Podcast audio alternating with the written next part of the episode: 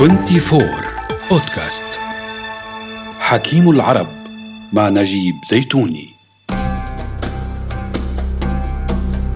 إن رصيد أي أمة متقدمة هو أبناؤها المتعلمون. وإن تقدم الشعوب والأمم إنما يقاس بمستوى التعليم وانتشاره.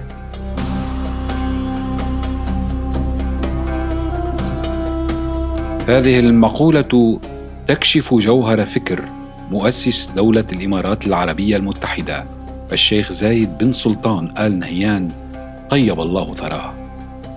فالشيخ زايد ورغم كونه قائدا يتمتع برؤية مستقبلية أعطى للماضي أهمية كبرى لتحقيق تلك الرؤية. فاتخذ من حكمة من سبقوه وخبراتهم وقودا لبناء دولة تمتلك جميع عناصر الحداثة ولتأسيس وطن يجمع أبناءه في حال من الازدهار والخير على كل صعيد. لذا كان التعليم من أولوياته. شباب فتحنا لهم مدارس فتحنا لهم علم ثقافة جلبنا لهم العلماء من شتى الأماكن. كل لاجل ينفعون أنفسهم اولا ويرضون أهلهم وينفعون الدولة.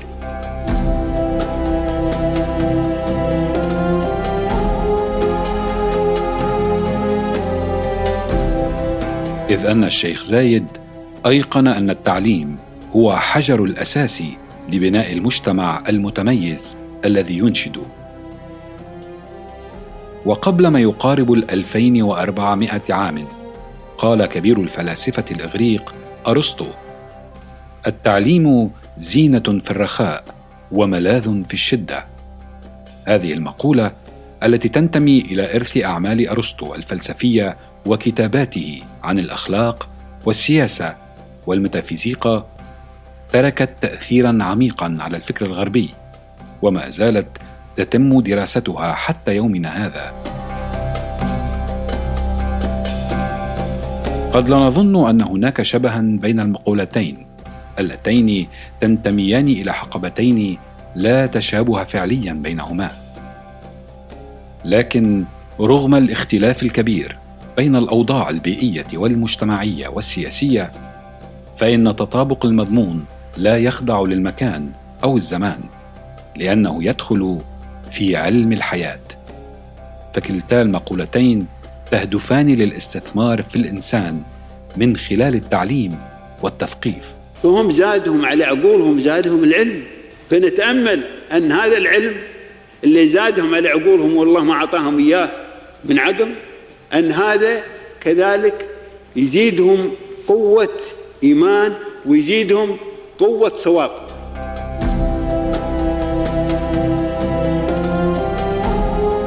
بدأ الشيخ زايد الانطلاق بمنح المرأة حق التعليم.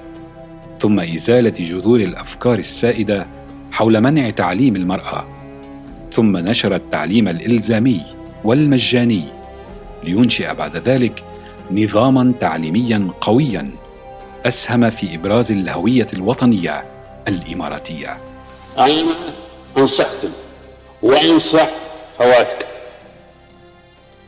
على العلم اللي يوديكم إلى عمل لأن لأن البنت إذا تزوجت الزوج وخذها الرجال وأصبحت هذه البنت إلى أنها مثل وحدة يمكن عندها عمل وعندها راتب فأصبحت هي مساعدة همة عرضه.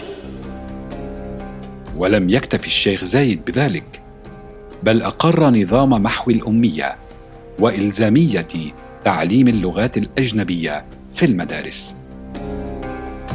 ما أسسه الشيخ زايد طيب الله ثراه. كان بنية كاملة من المؤسسات التعليمية في الإمارات والتي تطورت بعد رحيله على أيدي عياله الحريصين على استكمال مسيرته لتكون أرقى ما توصلت إليه المناهج التعليمية عالميا. فأنتجت جيلا مثقفا استطاع تحقيق حلم الشيخ زايد بأبهى الصور.